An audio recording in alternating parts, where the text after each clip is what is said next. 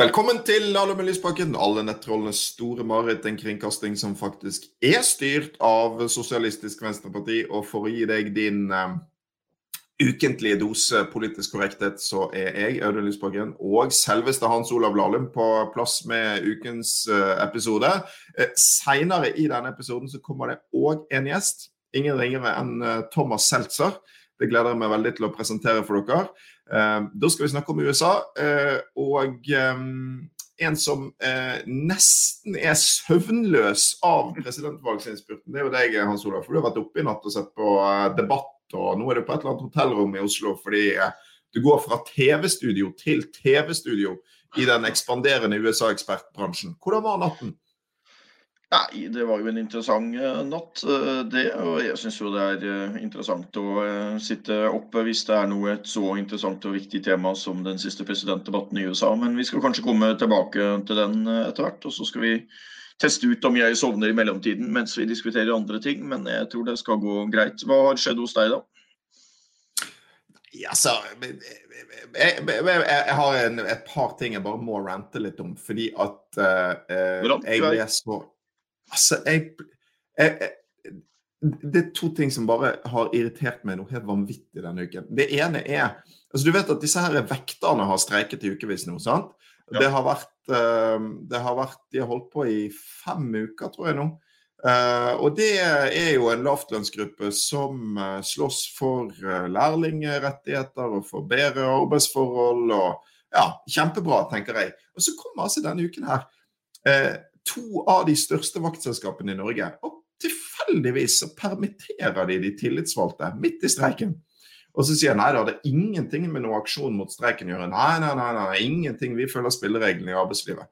Sånn, å kvitte seg med de tillitsvalgte midt i en streik, da tenker jeg sånn Det er 1920 som ringer og vil ha arbeidsgiverne sine tilbake. Det er bare så skandale. Så jeg synes at nå, det blir sånn ekstra viktig, syns jeg. Jeg var nede og traff noen av de streikene på Youngstorget i går. Så bare, folkens, bare please, støtt vekterne sånn at de vinner mot sånn vanvittig behandling. Og så på toppen av det hele så kommer det der ungarske flyselskapet Wizz Air. sant? Og skal etablere seg med liksom, Gud vet hva de der billettene skal koste for å fly med de rundt om i Norge. 130 kroner og sånn. Og hvordan får de, får de til det, tror dere? Jo, det får de jo selvfølgelig til ved å betale de som jobber på flyene null og niks, og importere sosial dumping til Norge, og forby fagforeningsvirksomhet. Og der er det liksom sånn 1820 som ringer og vil ha arbeidsgiverne sine tilbake. Ja, så Vi kan ikke ha det sånn. Eh, så jeg bare eh, Nei. Det her må vi bli kvitt. Det er, det er bare ukens greie for meg. Jeg, jeg, jeg blir så ah! Mm. ja. Er du med? Ja da, for all del. Det var ikke så veldig mange flyselskaper i 1820, men rent bortsett fra det, hvis du legger de generelle prinsippene til grunn, så, så, så er, det jo, er, er, det jo, riktig, det.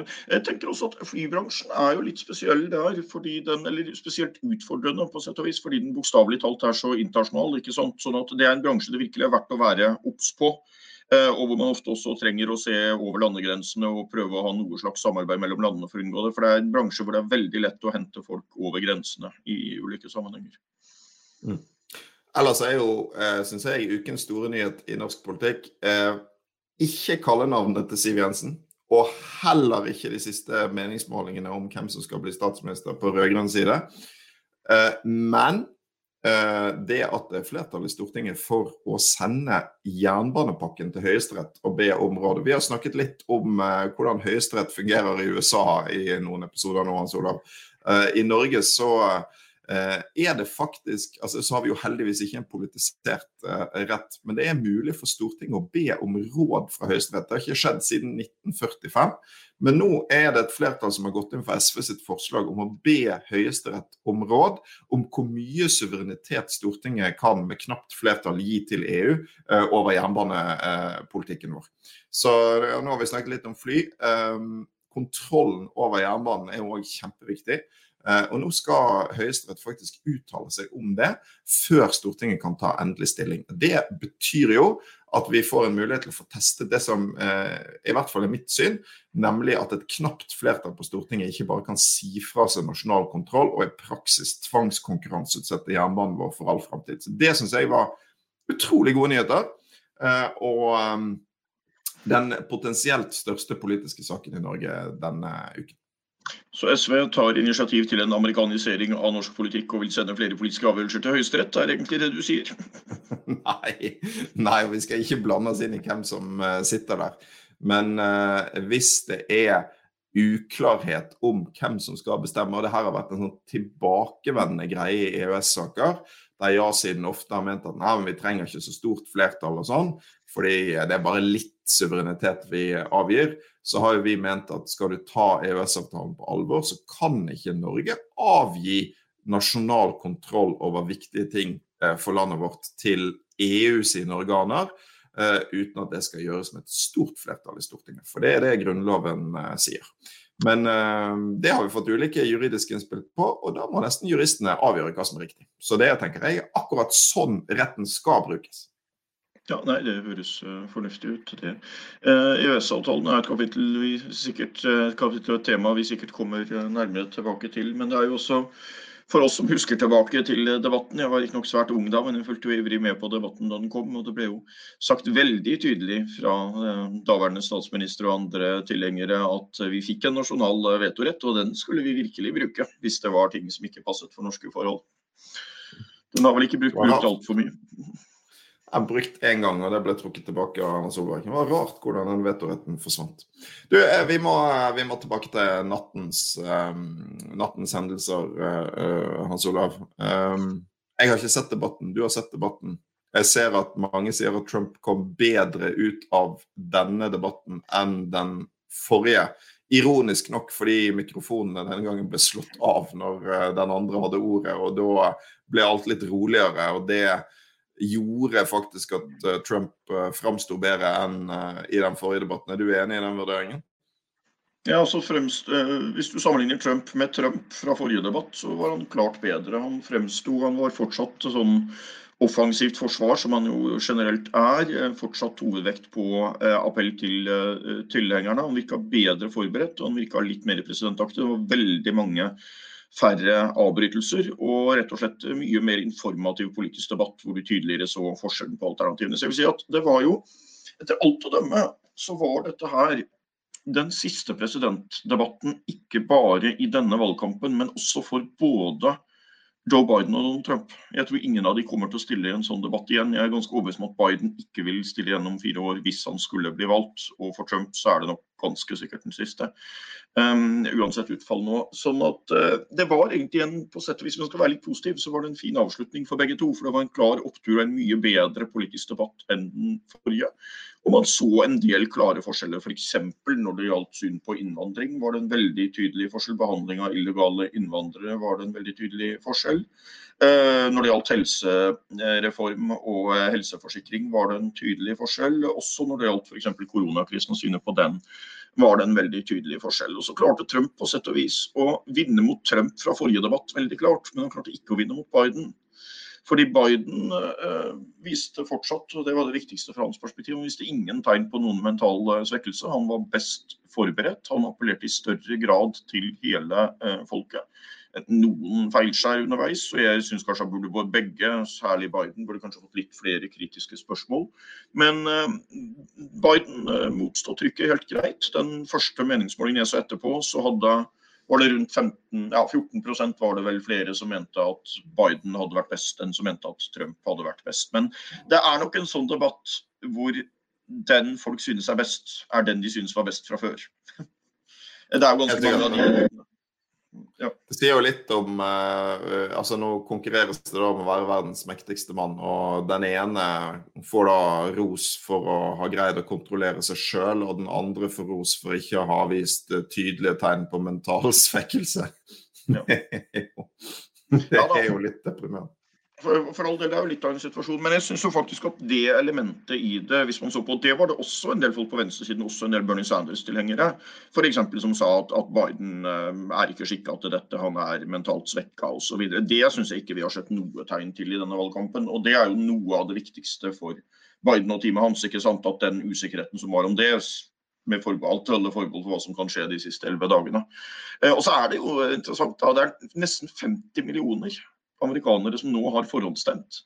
Og Det tyder på en veldig høy valgdeltakelse. Og det er jo midt oppi det hele positivt. da, At det kan se ut som det amerikanske demokratiet kan ta et steg framover med at det blir en markant høyere valgdeltakelse. Og sånn sett et sterkt mandat for den eh, nye presidenten. Og det vil nok i utgangspunktet også være godt nytt for Biden. Vanligvis så har demokratene tjent på at det er høy valgdeltakelse her. Eh, men eh, for all del, men det er klart steg fremover for det amerikanske demokratiet, om man eh, skal si det på, på den måten. Og det var fint at man fikk klargjort litt. Og så kom det veldig seint i, i, valgkampen. ikke sant? Det var nå, Den siste målingen jeg så var det 4% som sa at de ikke hadde bestemt seg sånn helt definitivt. Det er veldig veldig mange som har bestemt seg, og veldig veldig mange som allerede har stemt.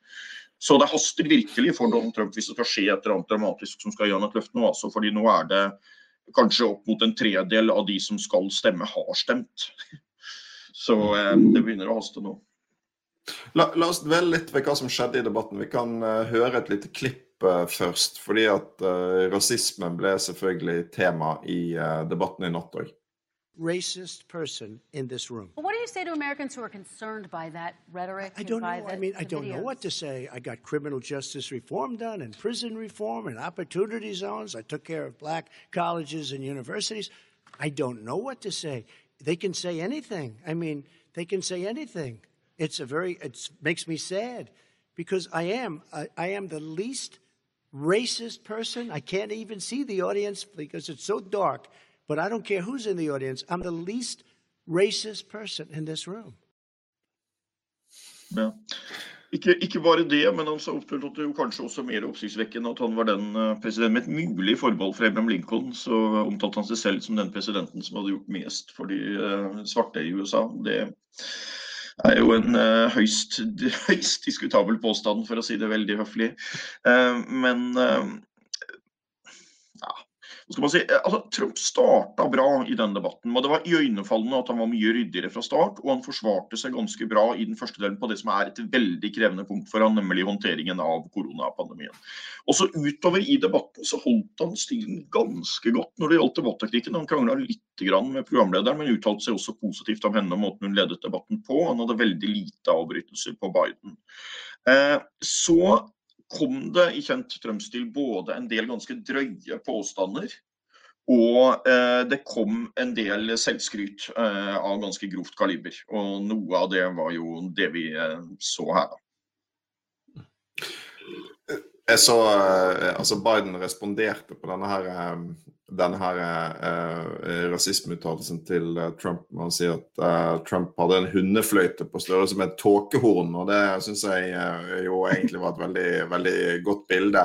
en annen ting som jeg la merke til ved debatten Hans Olav, var at klimapolitikk og utfasing av oljevirksomhet, altså såkalt fracking, ikke sant, som er sånn altså den aller mest forurensende oljevirksomheten som de driver mye med i USA, skiferolje og den typen ting, der Biden fikk spørsmål om, eh, om det skulle utfases, og bekreftet det. Og det ser jeg jo at det har vekket stor begeistring på eh, venstresiden og blant folk som er opptatt av klima, eh, men blir også nå grepet begjærlig av republikanerne for å prøve å, å snu stemningen i noen av de vippestatene hvor denne industrien er stor. Pennsylvania er en sånn stat.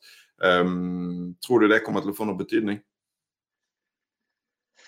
Vanskelig å si. Jeg tror, ikke det gjør, jeg tror i hele tatt ikke denne debatten kommer til å endre så mye på meningsmålingen. og Det er godt nytt for Biden når han leder. Du kan si at De i USA som er veldig opptatt av miljøvern og liksom eh, legger stor vekt på det når de skal stemme, de har nok bestemt seg, og de kommer nok alt overveiende til å stemme på Joe Biden. Kanskje det har litt betydning i forhold til ungdommen og ungdomsappell nå i innspurten, og at Biden der kan få noe uttelling for det. Og så er Det klart at det der med vippestatene er jo Det så du også var veldig opptatt av. De krangla litt om Pennsylvania. Eh, som jo er den kanskje aller viktigste vippestaten her, som begge liksom var litt innom. Og hvor bl.a. Trump begynte å, begynte å, problematisere om Biden egentlig kom fra Pennsylvania. Som jo er en ganske rar greie å begynne å krangle om. Eh, så det var tydelig at de tenkte litt rundt det. Eh, men Vi får se hvor stor betydning det får. Men, men det, er, det, er, riktig, det var interessant at klima og miljø var et tema. Og du så en veldig tydelig forskjell på kandidatene selv, om Biden også han tok litt hensyn til vippestatene der også, og, og, og begrensa litt hva han mente han hadde sagt om, om dette osv. Men det var en tydelig forskjell på kandidatene eh, der. og 77 år gamle Biden fremsto på det punkt klart som mest hva skal du si, fremtidsorienterte kandidaten, hvis man legger til grunn um, forskning på miljø og og, Og så får vi jo se hva som kommer fra vårt ståsted så er det jo litt interessant at uh, Trump gjorde jo veldig klare forsøk på å liksom følge opp denne strategien med å fremstille Biden som en venstreradikal sosialist, og, og, og, og, da både her og i andre saker. og det var jo Biden veldig klar på å distansere seg fra. Han sa jo liksom at jeg er Biden og ikke Sanders. Eh, og, og, sånn sett så, eh, så pusset jo Biden litt på en sånn sentrum-høyre-profil. Men samtidig så tror jeg vel at alle som så debatten, oppfattet noe ganske klart høyre-venstre-skille på denne debatten. Tydeligere enn tidligere, vil jeg si. Rett og slett fordi de politiske forskjellene kom mer fram. Eh, og interessant at det var framme som det var. Det var også en del om internasjonale forhold og sånt. Så det var en eh, på mange måter, eh, på mange måter opplysende debatt. ja. Vi skal straks snakke mer om USA med Thomas Seltzer. Bare avslutningsvis på vår runde, Hans Olav. Så um, nå er det bare elleve dager igjen. Uh, det er ikke stor utvikling på meningsmålingene. Biden leder fortsatt med rundt 9 på snitt av de nasjonale målingene. Um, ligger godt an i de fleste vippestatene. Uh, det uh, jeg så at uh, Nate Silver, som er altså, statistikkguru og meningsmålingsguru i USA, han sier jo det at nå er vi, nå er vi der at vi, liksom, vi, er utenfor det hvor Eh, feil i målingene i seg sjøl kan gjøre at Trump vinner. Det må skje noe i uh, innspurten. Men samtidig så slår uh, han også fast at det fortsatt er mulig. Um, ifølge de beregningene som, som, han legger til grunn på det nettstedet som heter 538.com, så, så har altså Trump en, en sjanse til å vinne som tilsvarer på en måte den sjansen du har hvis du spiller yatzy og du må ha én på terningen til å få én. Og Som regel vil du ikke få det, men uh, alle som har spilt yatzy, vet at iblant vil du ha det. Så han hadde laget sånne åtte tips til den som uh, vil være sinnsfrisk i innspurten. Uh, og det var bl.a. at det er viktig å huske på at covid-19 fortsatt er liksom sak nummer én for amerikanerne. Men òg ikke tro at det er avgjort. Eh, det er fortsatt en sjanse for at eh, Trump kan vinne dette. Det finnes noen veier til seier eh, hvis marginene er med han i de riktige statene. Og en annen ting som alltid er viktig når det er valg, se på snitt av målingene og ikke på enkeltmålinger. Så um, bildet er tydelig, uh, men det er ikke avgjort. Så vi har fortsatt noen spennende dager foran oss. Jeg tror at eh, Hvis du skal legge inn litt eh, målingsfeil og noe framgang, på en måte, så er det nok der at eh, hvis Trump går opp la oss si fem poeng, da, hvis han er fire poeng etter så kan han vinne med god uttelling i vippestatene. Det er et sted i området der han vil i de fleste tilfeller ikke vinne med 4 eh, færre stemmer, men da begynner vi å være innafor der det kan skje at hvis han da går litt mer opp enten i Wisconsin enn i Pennsylvania enn landsgjennomsnittet, og, og eh, Biden ikke har marginer med seg i Florida, North Carolina osv., så, videre, så, eh, så så kan det skje. Men det trengs en utvikling, ja. Og så er vel et av de store spørsmålene valgdeltakelsen opp mot korona. Men som sagt, Prognosene nå tilsier at dette blir det valget med klart flest velgere i USAs historie. Opp mot 50 millioner som har forhåndsstemt nå. Så ja. Da uh, skal vi rett og slett ta inn en gjest. Og sånn som vi måtte gjøre det denne uken, uh, Hans Olav, så har jeg jukset litt og um, allerede spilt inn samtalen vår med, eller min med Thomas Seltzer. For det var ikke mulig å få et tidspunkt hvor både Hans Olav og Thomas kunne møtes denne uken. Uh, så jeg håper du kan leve med det, Hans Olav. Jeg står overfor et fait accompli, eller hvordan man nå uttaler det. det er det du gjør. Det så da setter vi rett og slett over til uh, samtalen som jeg har hatt med Thomas Seltzer. Første del får du i denne episoden, og så legger vi ut andre del i en bonusepisode tidlig neste uke.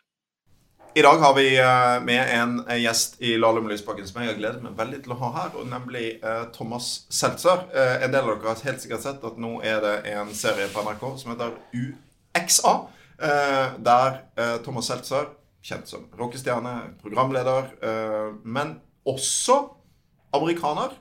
Eh, er tilbake i sitt uh, første hjemland, der han bodde som barn. Uh, vi får ikke vite så mange nye ting om deg, Thomas, i den serien, men en av tingene jeg ikke visste fra før, var at navnet ditt, Seltzer, ja. kommer fra byen Bad Seltzer i Tyskland. Ja, det er en landsby her fremdeles, men vi, det ligger midt i Tyskland omtrent. Vi fant det, jeg husker Faren min viste meg på et kart for lenge siden. Men, så jeg har aldri, aldri vært der igjen. Men Uh, ja, det er jo som noen Jeg gjorde en annen podkast, nemlig Mannegruppa Ottar sin podkast. Og da ja. snakka de også om det, for de var også opptatt av det. Og da sa de ja, det er akkurat som uh, Don Vito Corleone. Og da hadde jeg glemt det. Men i Gudfaren så ja. får de også navnet sitt et, Og de har også sånn Ellis Island-navn, da.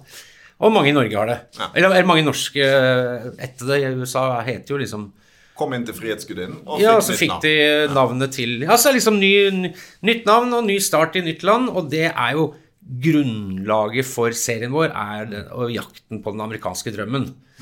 Uh, og det starter da Nå har jo folk, kanskje de fleste som hører på liksom, podcaster, har kanskje sett serien nå. Men, det, er ikke sikkert. Nei, fordi... men, men, det var det at jeg dro tilbake i 2016 og skulle finne ut hvordan uh, Altså, familien min er ikke så veldig stor. det er bare, Faren min hadde bare en søster. Hun er nå uh, avdød, men hun, hennes barn Faren min var fikk utdanning og en slags klassereise, da. Men eh, mens eh, Janie, hun, tanta mi, hun eh, gikk på en måte litt nedover. Så hun har jobbet som industriarbeider og stuepike og på, på, som diner, og da møtte hun mannen sin som var som het Will, som var um, Han var politi, tidlig politi, og så asfaltarbeider, og er en jævla kjip fyr, det kan man jo uh, si, for han er død. Men uh, de, de, barna der fikk et helt annet liv da, enn uh, vi som flytta til Norge på 70-tallet. Og da ville jeg finne hvordan de skulle stemme i 2016, og da ville spesielt kusina mi da ville stemme Trump, da hun hadde stemt Obama før. mens hennes tvillingbror, han skulle stemme Hillary. Så, men ikke ut av sånn vill begeistring, egentlig. Men, men. Fall. Og så har vi hele tida ligget i kortene at vi skulle dra tilbake etter fire år for å se hvordan det har gått. Og så tenkte vi litt på det, men så, bare for moro skyld så googla jeg hus, gamle huset vårt i Wisconsin på trulia.com, som er USAs finn.no når det gjelder boligsalg. Og da fant jeg det til salgs for 60 000 dollar, som da for to år siden det var sånn 450 000 kroner kanskje, og det syns jeg er sånn det er helt sjukt at et hus som en gang uh, lå i det som en gang var verdens rikeste område, altså Detroit-beltet, på en måte I 1955 så var Detroit verdens rikeste by. At det nå gis bort, altså for noen hundre tusen, er helt sånn Hva har skjedd? Og det ble utgangspunktet for for da liksom denne jakten på den amerikanske drømmen. Eh, og den drømmen var jo en kontrakt om sosial mobilitet, helt konkret. At det kom til USA, du må jobbe som faen. Og det er ikke sikkert du får det så innmari mye bedre enn du gjorde, hadde i hjemlandet, men barna dine kommer til å få det bedre. Altså jobb hele livet hardt. Da, har du kjøpt, da eier du ditt eget hjem. Eh, det hjemmet overfører du til dine barn, som også jobber hardt. Og sånn akkumulerer man. Sånn vil man over generasjon akkumulere en form for eh, ikke rikdom, men en form for velstand. Ikke sant? Eh, og Derfor var det jo ekstra sårt når finanskrisen kom, da, hvor så mange mistet disse hjemmene.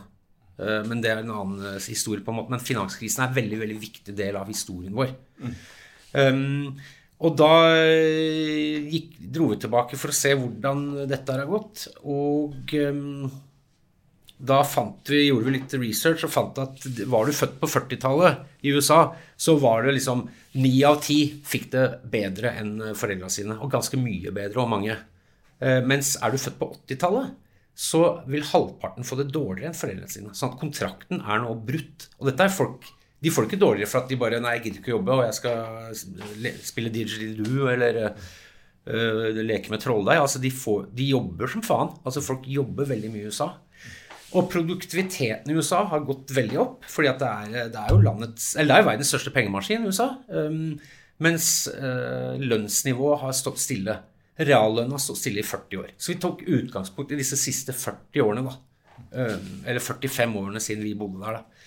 Uh, og da ser vi uh, en del mørke tendenser, da.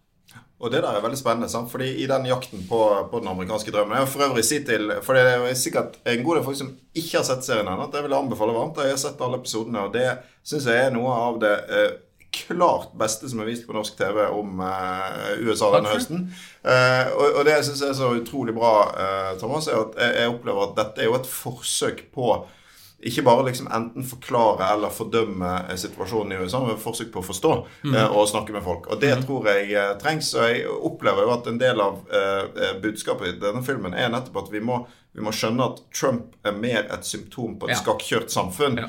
enn at USA er skakkjørt pga. Trump. Ja. Og det er vanvittig viktig, for ofte mm. er det liksom den motsatte mm. uh, fortellingen som lever. Og Det du beskriver, er jo når du flyttet fra USA til Norge på 70-tallet, så flyttet mm. du fra det her kule, moderne eh, landet til, ja, til Nesodden, som var liksom et stykke bak. Ja, det første Hedmarken, faktisk. Så det var jo som å komme til liksom uh, Det var som å komme til sånn derre hva heter han derre svenske utvandrerne? Mo, ja.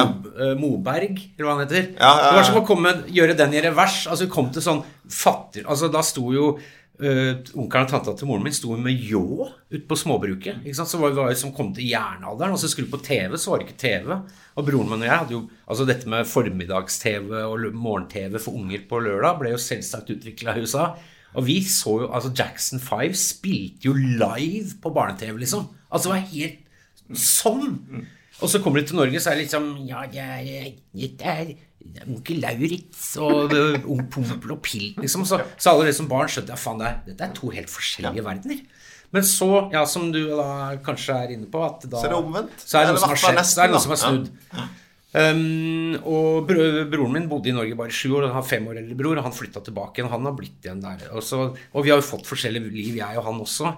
Um, og det er um, og ehm, Nei, det er noe som har skjedd med USA de siste 40 åra, som har uh, brutt den sosiale kontrakten, den amerikanske drømmen, og som også har gjort at USA er slitent. Uh, det ser man helt konkret. altså FedEx, store transportfirma, de, no, de, må nå bytte ut bildekkene sine dobbelt så ofte som for 20 år siden, fordi at veinettet blir så mye dårligere. Og Jeg husker første gang jeg så Freewayen. Da var mamma og jeg tok en Greyhound-buss fra Wisconsin til Nord-Dakota. Og da så jeg en freeway første gang. Og det, det freeway-prosjektet det er på en måte USAs jernbane. For at jernbanen har jo liksom Det er jo jernbane der, men det er ikke så veldig viktig lenger. Men freeway-nettet er jo både en svær og enormt infrastrukturløft som begynte på 50-tallet og ble avslutta tidlig på 80-tallet som både er en fysisk greie, men også en sånn metafor. altså Det skal bevegelsesfrihet for eh, varer og tjenester, men ikke minst mennesker. altså At freewayen alltid er åpen. Det er litt sånn born to run. ikke sant, At du kan alltid flytte deg. Du kan alltid, Det er bare å legge ut på freewayen, og så kan du bli fri. Eller du kan legge det dritten bak deg. Det er en mobilitet i det òg. Og en sosial mobilitet også. Og så følge drømmen, og følge den amerikanske drømmen. Og så dra til et annet sted og jobbe hardt i, i horisonten. De tinga der. Og den veinettet nå er Det har ikke blitt rørt siden Eller det er veldig få uh, forbedringer, i hvert fall det føderale veinettet. Og Eh, altså En uke før jeg ble født, så var det jo en fyr som en uh, ung en revisorsønn fra Ohio som gikk på månen da, med amerikanske flagg på skulderen. Altså De, de der enorme infrastrukturløftene de fins ikke lenger. Og strømnettet også har ikke blitt fornya.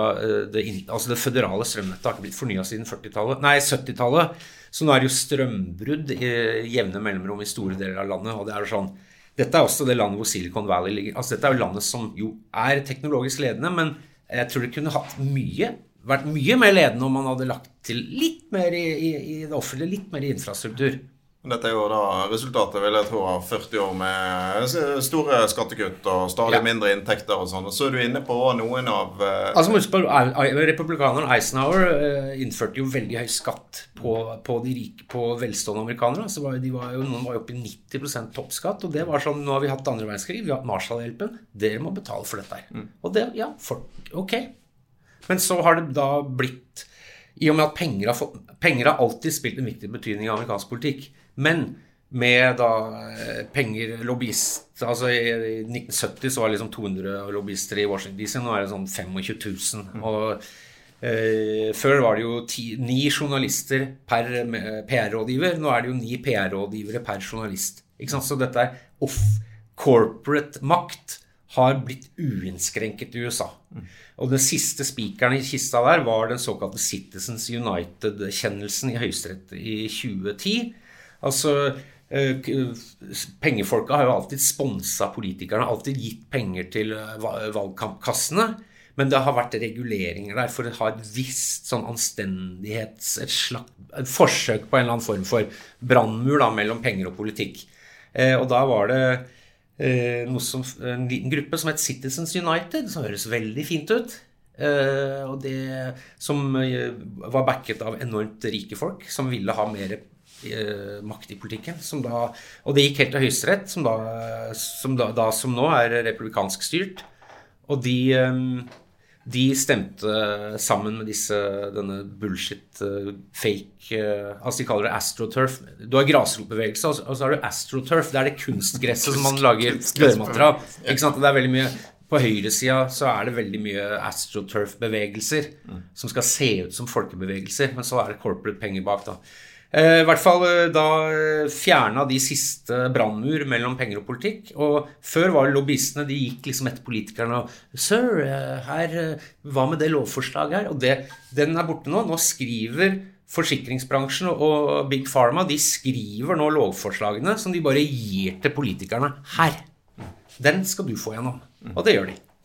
Og dette er jo den samfunnsutviklingen du beskriver. Så for, sånn, hvordan står det til med den amerikanske drømmen, så er vel eh, svaret ditt at det står ikke så spesielt bra til. Den sosiale mobiliteten er lav, og forskjellen har økt på en sånn pervers måte de siste ja, 40 årene. Vi kan se et lite klipp. Fordi at, for, for, den ekstreme rikdommen og makten i den ene enden er jo det ene siden ved dette.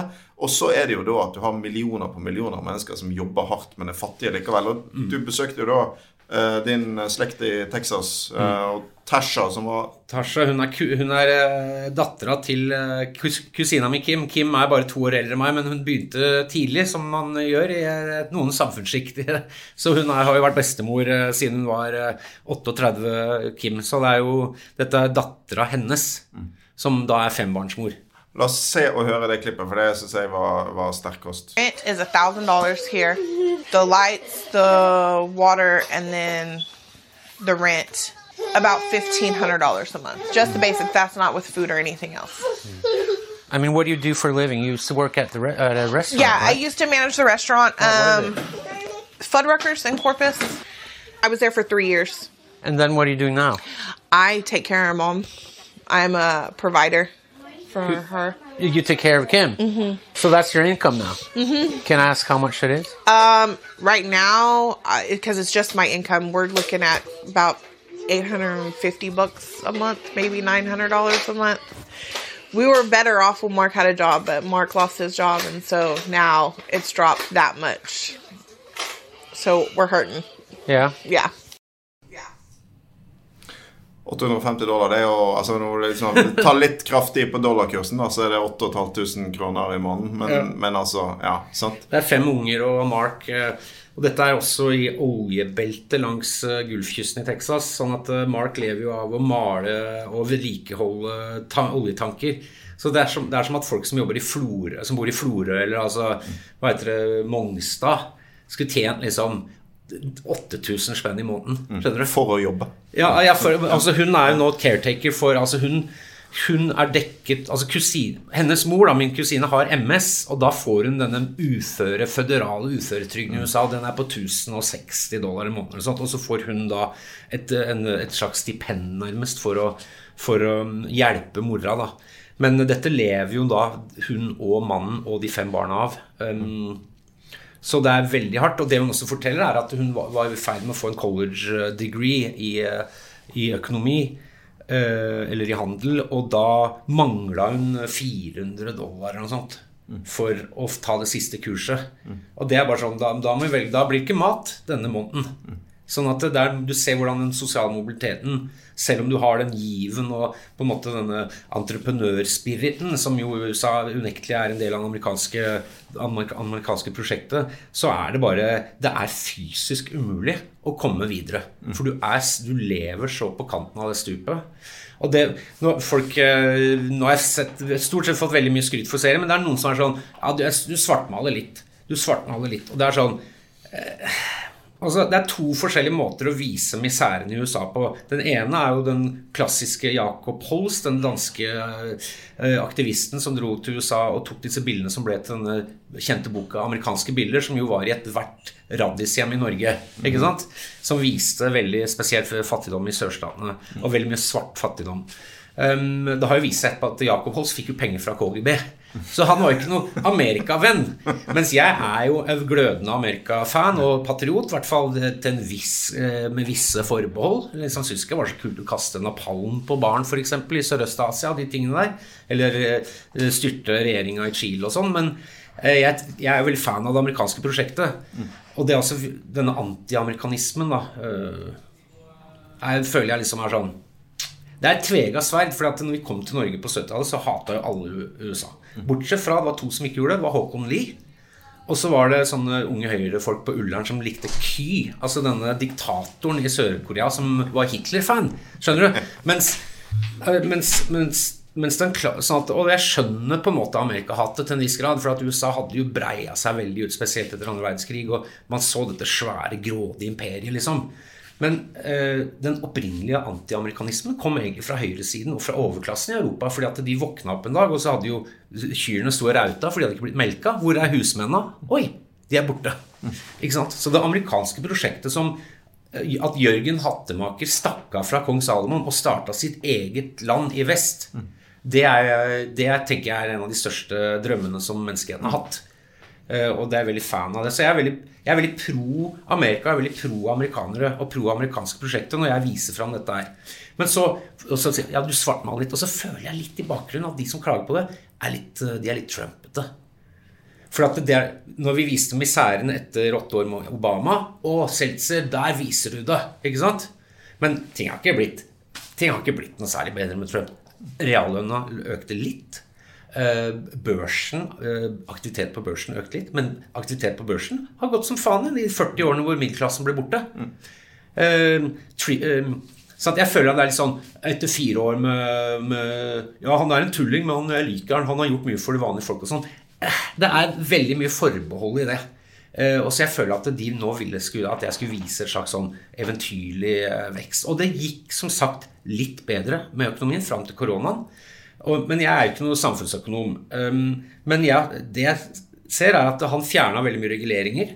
Ikke sant? Og han fjerna en del selskapsskatt. Altså Han stimulerte, skapte jo et, eh, en ny boost i, i, spesielt næringslivet. Men dette har man jo sett før. Det, de, de, Teddy Roosevelt innførte mye reguleringer på næringsliv og bank og sånn. Eh, og så ble det fjernet på 20-tallet. Det ble til krakken i 1929. Reagan, eh, så ble, ble, det innført nye ting, reguleringer. De ble fjerna på 80-tallet, og så hadde du krakken i 1987.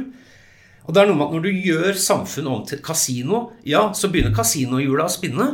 Men som kjent, nå skal jeg være jævlig fiffig Du vet hvem som alltid vinner til slutt i kasino? Det er huset.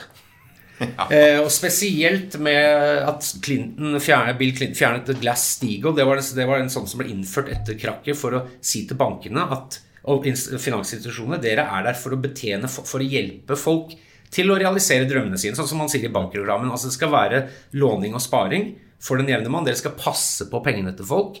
og dere skal liksom, Det var en del sånne reguleringer som lå i denne eh, som ble innført på 30-tallet. Glass-Steagall het det var to, en kongressmann og en senator som innførte den. Den eh, greide Bill Clinton å fjerne eh, i 1995 eller 1996, og dermed var i gang igjen. Da var da, de forhindret bl.a. at eh, låne, sparebanker kunne eh, spekulere på børs med sparepengene til folk. Alt det ble borte. Og kasinohelvete var i gang igjen, og så fikk man eh, finanskrisen. Altså Man begynte jo å spekulere med råtne lån. Ehm, det var også en sjakk sånn sosial profil i at man skulle gjøre det lettere for folk med lav inntekt å kunne låne mer penger, men så gikk det av skaftet. Predatoriske bankinteresser, altså kredittkortselskapene i USA, de sender kredittkort til folk som bor i eh, fattige postkoder. Sier hei, et par tusen dollar i kreditt, vær så god. Og så er det jo selvsagt 70% rente. Det og det var jo forbudt. altså Du kan ikke lov til å altså er, Får en enslig mor den, det kortet klart, og ungene sulter, klart de bruker de penga. Så altså, det er å lure Altså presse rett og slett Det er ikke lureri engang. altså Presse fattigfolk inn i gjeld. Det var det også reguleringer mot. De, de, de, er borte. Um, og uh, da venstresidens mann, Joe Biden, er jo fra staten Delaware. Representerer senator der. Delaware er, for de som er kjent med shippingbransjen, er et slags Liberia for USA. Det er der veldig mange konsern registrerer seg med postadresse, fordi de har noe skattesmutthull, de har noe juridiske smutthull. Eh, og ikke minst er det veldig mange av disse bedritne kredittkortselskapene har adresse i Delaware. Og der har eh, Biden fått eh, tjent gode penger som, i donasjoner. Mm. Her er vi jo, Jeg så i et intervju at du sa at du var en av topp 300 USA-eksperter i oh, Norge. Yes. Ja. Uh, en annen av de er jo programleder i denne podkasten, uh, Hans Olav. Uh, og det er jo vår kjepphest her, da, at i den norske debatten om USA handler fryktelig mye om kultur og religion, og altfor lite om det som jeg opplever er kjernen i, i serien din, Absolutt. nemlig økonomien mm. og, og klasseskillene. Mm. Um, Thomas, jeg tror vi skal eh, lande der. Men eh, nå har vi snakket om en del ting som ikke er så bra, så vi må jo ha vår faste spalte gode ting. Har du en god ting? Ja, vi har at uh, Det er to gode ting. Det var Den veldig positive tingen var at min datter Elinor, som er oppkalt både etter bestemoren min i Kansas og Eleanor Roosevelt For jeg er, sånn, jeg er en FDR-demokrat. Så, sånn norsk, norsk-amerikaner sa at jeg er en Rockefeller-republikaner. Altså han som var liksom mye mer venstrevridd enn Goldwater. Ikke sant? Jeg er en Rockefeller. Så, så langt har USA-ekspertisen kommet nå at man er sånn epoke jeg er, Så jeg er FDR-demokrat, da. Men i hvert fall så, så hun er oppkalt etter Eleanor Roosevelt også. Hun fylte tre år i år. Nei, i, i går. Det var veldig koselig. Og det andre som jeg syns var litt gøy, som jeg tenker er sånn peak 2020, det har jo vært et mildt sagt interessant år, det var at Tucker Carlson, altså høyrepopulismens mann uh, i, i, på Fox han hadde en ganske celeber gjest uh, via satellitt som klagde fælt over at hun ble behandlet dårlig som Trump fordi hun var Trump-supporter og var ikke måte på hvor mye dritt hun fikk. Hun fikk mye mer dritt for å være Trump-supporter enn for å være niesen til Osama bin Laden, som hun også er. Da tenker jeg ok, mind blown. Altså 2020 leverer så jævlig.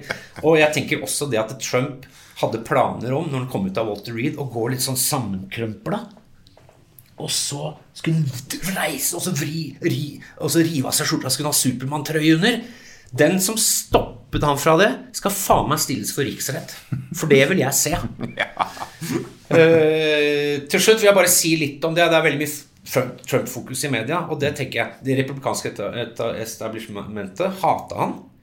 Uh, og det gjør de den dag i dag. Altså, det sies jo at dersom den impeachment-avstemningen i Senatet hadde vært anonym, så hadde 30 av de senatorene stemt, republikanerne stemt mot den. De hater den, og de er livredde for den. Og de hata han jo også under nominasjonen. Da så du jo Ted, Ted Cruz, Lindsey Graham, Mitch McConnell bare sånn, Og hun eh, McKay, McKenny, eller hva faen hun derre talskvinnen hans de bare sånn, Nei, Trump er rasist, han er sjåvinist, han er en dritt, han er en dårlig fyr, han er en rape, altså sexovergriper og sånn. Og så kom de rett inn i folden eh, når Trump vant, og nå sitter de på fanget hans og stryker han på balla. ikke sant? Eh, men det, for det, det, de har skjønt, er at når Trump har øh, jeg, klokka fire på morgenen liksom, tvitra 'Jeg har lagd et hakekors av hundebæsj', ikke sant? så er hele mediefokus bare på hakekorset av hundebæsj. Og da, dette er liksom etter en rolig dag i Senatet, så får de gjennom ok, vet du, Vi bare legger ned Social Security. Vi. For media er så opptatt av univershakekorset. Ikke sant? Så de har fått en helt perfekt arbeidsdeling. De, får gjort, de, fått, de har fått gjennom alt de ville. Um, men kanskje litt misnøye med noe handelskrig og litt, uh, litt um, frihandelbegrensning. Og sånn. Jeg vet ikke hvor mye av det som egentlig har kommet på plass engang. Folk sier at denne nye avtalen til Trump ligner veldig på NAFTA. Men uansett, Sånn, sånn er det arbeidsfordelinga er i Det hvite hus.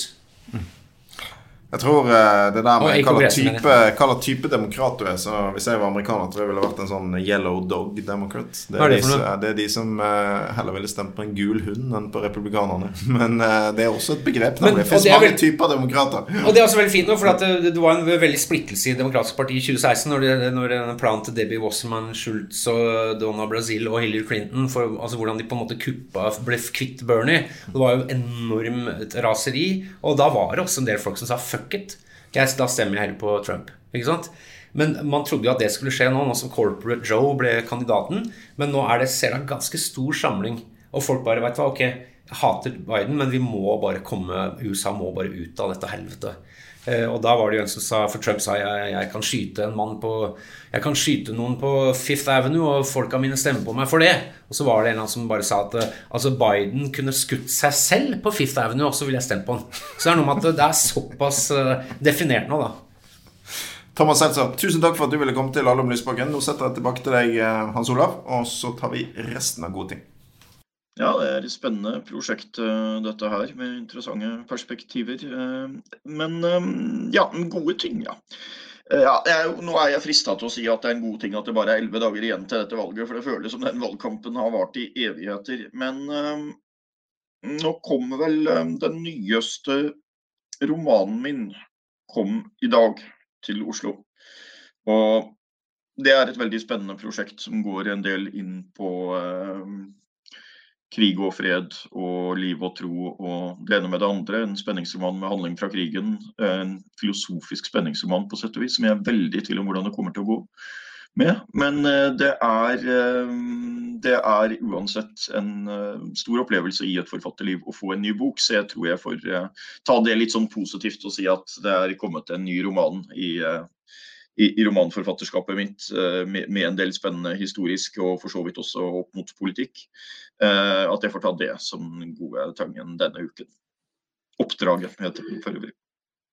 Eh, Audun, du er en god ting, da? Ja, jeg har en god ting. fordi eh, Jeg tenkte jeg måtte ta utfordringen din her. Du kom jo med sånn sjakkmunnbind. sant? Du hadde veldig veldig stilig munnbind. Så jeg tenkte sånn Jeg, jeg, jeg må òg ha stilig munnbind. Så vi kan jo se på Ja, se der har du sjakkmunnbind, ja. Du kan jo se bilder av hva slags munnbind jeg har skaffet meg. Nå har Hans Olav på seg sjakkmunnbindet sitt. Nå skal du få se hva slags munnbind jeg har skaffet meg. For de som uh, ser det her på pod, uh, hører det her på pod, uh, for da kan dere nemlig ikke se, så er dette et brannmunnbind. Og jeg har da hatt den store glede av å bruke det her på kollektivtrafikken i Oslo. Um, og uh, ja, la meg bare hilse til Raymond Johansen og si at jeg syns det er flott at du går i kampen mot uh, covid. Uh, jeg skjønner at når du ville ha munnbindpåbud på kollektivtrafikken i Oslo, så var det ikke det her du så for deg. Men eh, husk at Oslo er en mangfoldig by, så jeg håper du har toleranse nok til noen brannmunnbind på bussene i hovedstaden. Det må vel tross alt også da sies at det var vel ikke akkurat dette du så for deg da denne fotballsesongen startet sterkt forsinket heller, egentlig. Det har vel vært en krevende situasjon. Men jeg, jeg syns det er flott. Jeg syns det er veldig flott med eh, tilhengere av norske fotballag som står med dem i gode og onde dager. Vi kan jo kanskje nevne en liten historie som Ronald Reagan fortalte. At han eh, hevdet jo da, da han kom til Washington, så var det en av medarbeiderne der som sa at jeg skal være med deg i gode dager. Og så spurte han hva med de onde dagene. Så svarte fyren velkommen til Washington. altså da Vi skal gå inn for landing. Um, I dag så skal vi gi en ekstra takk til Thomas Seltzer for at uh, han var med, og uh, minne dere som uh, følger oss om at det blir en bonuspod med resten av intervjuet med Thomas, som vi legger ut tidlig i uken som kommer. Og så er vi tilbake med vanlige episoder. Det blir da den siste før presidentvalget i USA. Så vi kommer til å snakke om det da òg, i slutten av neste uke, like før valgdagen.